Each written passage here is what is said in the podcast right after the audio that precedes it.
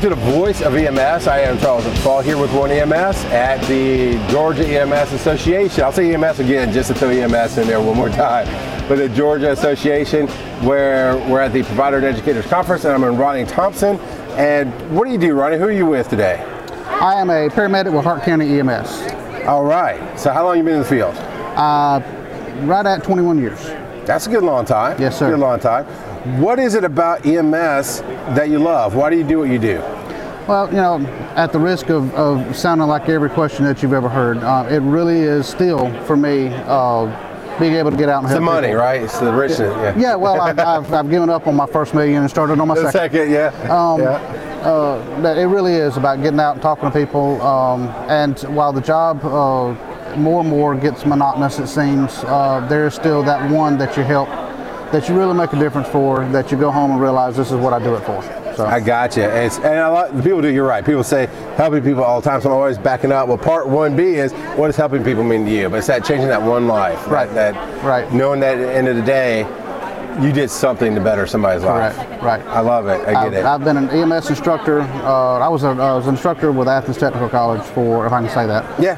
you can say whatever you want, man. um, for five years, and and it's teaching you know teaching students and trying to uh, uh, make them understand that that while a non-emergent call is is the same old same old for you, it's the worst. It could be the worst possible Right. worst possible day for somebody else, exactly. and that you have to think of it that way. And holding a hand, um, a lot of times, social work is more important or, or just as important to us Yes. as the saving lives. And Yes, you have I- to keep that in mind. I used to always say to the people who rode with me, that as I became a teacher, everybody needs help sometimes. Right. And that means getting them to dialysis. That means, you know, a little lady whose stomach hurts, we think it's just a, a thing that turns out to be something else. You know, uh, sometimes I had a patient. I'm sure you've had these similar patients where we got called for chest pains multiple times a day, and they were just bored. Not bored. I'm sorry, they were alone and and needed human Certainly. contact. So ultimately, me and my partner, instead of letting her call 911, we'd come and see her every third day for a while. and Right. just give her that human contact. You're talking about that. Is, is we're treating the,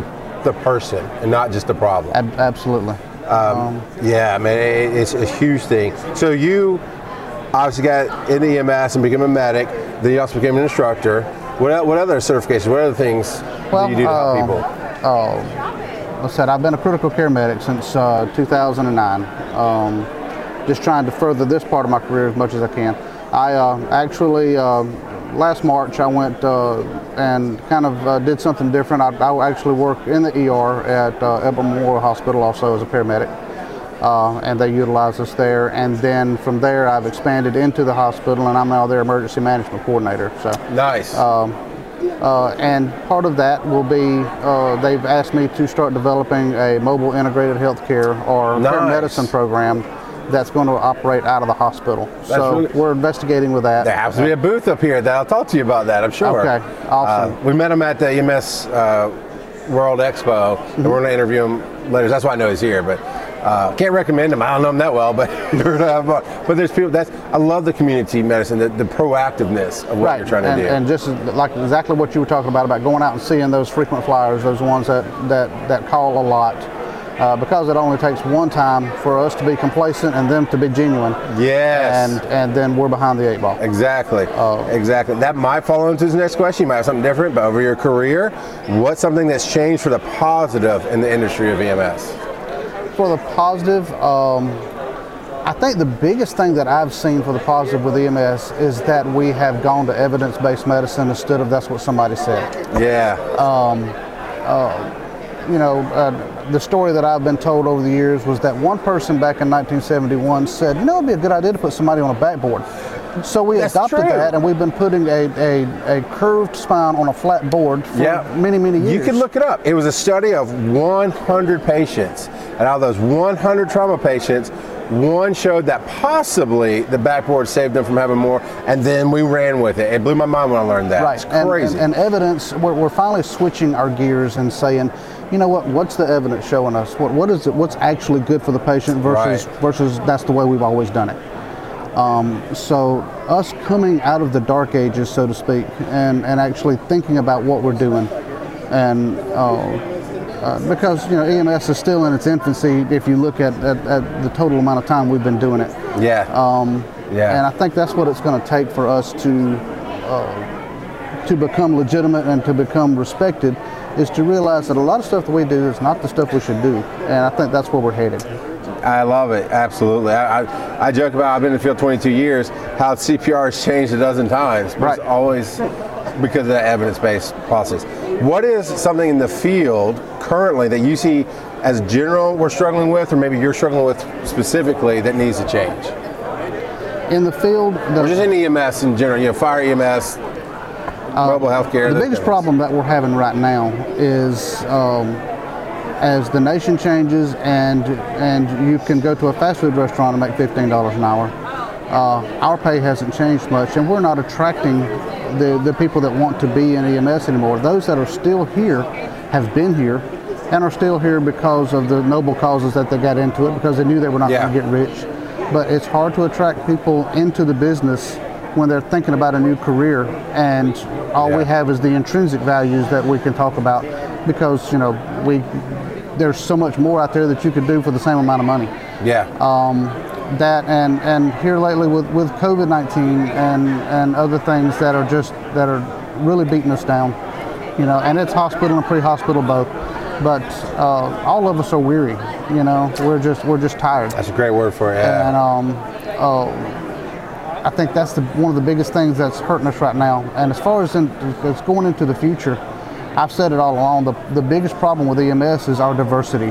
Um, we go from volunteer EMS all the way up to a paid, and then uh, a third-party service or, or, or government service versus fire EMS, and all of them are so many. They're, they're different. animals. Siloed and yeah. Right, and and we don't. we- We're not together. We're not a cohesive unit. That's um, Yes, that's what I've been talking about. uh, when nursing when nursing all got together and realized they said you know "Oh, we're tired of being abused and they all got together they went and got themselves education and they said if you want us you're going to have to pay us and they they earned the respect and demanded the respect that way and until we do that until we get on the same page until we actually start educating ourselves better yeah. in my opinion.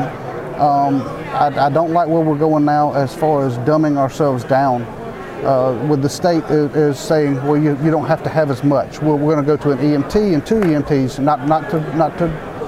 well, there's, cast- there's cast- a, a balance there. There is a balance, but instead of paying the, the you know, there's a demand and a supply, and typically when the supply goes down or the and demand is up, the pay raises. You know, um, Right. And instead of doing that, we're diluting our. well, if I could argue with for a second, Okay. just for fun. Sure. The state doesn't pay us, right? It's Hall County or whatever service you're with that pays you. Correct. You know, and, and everybody having problems getting anybody in the field. Right. Right. So if I'm running a, if I'm running a private ambulance service and I take the two EMTs or the EMTR and the EMT, that leaves you the medics to come work, and then your Hall County has to make the pay up. Okay, so the and if we're talking private ambulance services, that's a that- once again that's a different animal, and Sure. the reason why we are so diverse. Right. And and it's the reason why we're having this conversation like we are right Yeah. now. Uh, the the thing is is that when you have a 911 service. And you're putting a first responder and or an EMR and, and an EMT on a truck. Okay, the level of care goes down. It is a different level of care. Um, yeah. And that, that, that EMR and that EMT are not going to be able to treat a cardiac event. not, yeah, not to the level that a paramedic can treat right. it. So, and in the end, the, the, the public is who suffers. But uh, that, that still comes down to your your service making that choice versus the state making a way. I think. I mean, and this is why I we agree. talk. It's I all agree. voices and, and ideas. This is I agree. not you're wrong and I'm wrong. It's just ideas. Yeah, right. And the thing is, is that the service is run by a board and is run by a county, which is, looks at nothing but numbers. They don't look at the people. Right. Okay. Those are the ones that are making the decisions. And when they see that, hey, we could run this truck for this amount of money instead of this amount of money, let's do that. And a lot of times EMS or the or the, the department itself is taking out of that. Right. And it's the board and the counties and the ones that crunch the numbers are the ones that's actually making those decisions. I no, I absolutely agree, and this is where I think One EMS could help you specifically. Is we bring our voice to it. Our whole goal with One EMS and the voice of EMS is to be that the voice. So to talk about your issue specifically and help educate the people who are looking at the numbers to not just look at the numbers. To educate the public for them not to go, just give me an ambulance. I don't want to pay for it to understand, help everybody understand the moving parts. You're absolutely right.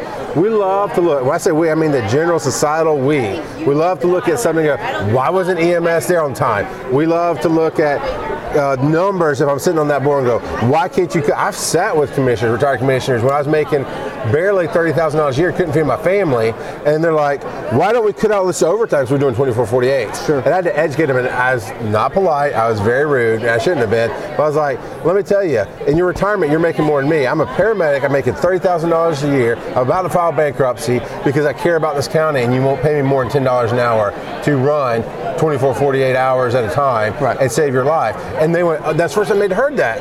Went, so that's what we're doing as one EMS is help bringing that voice together so that people can understand the different complexities and levels that you're talking about. Right, right. So thank you for being on with us today. I want to thank uh, Veritas Equipment for help sponsor us, and then it's their voice, uh, McGriff Insurance, Tim's Billing, and Stryker.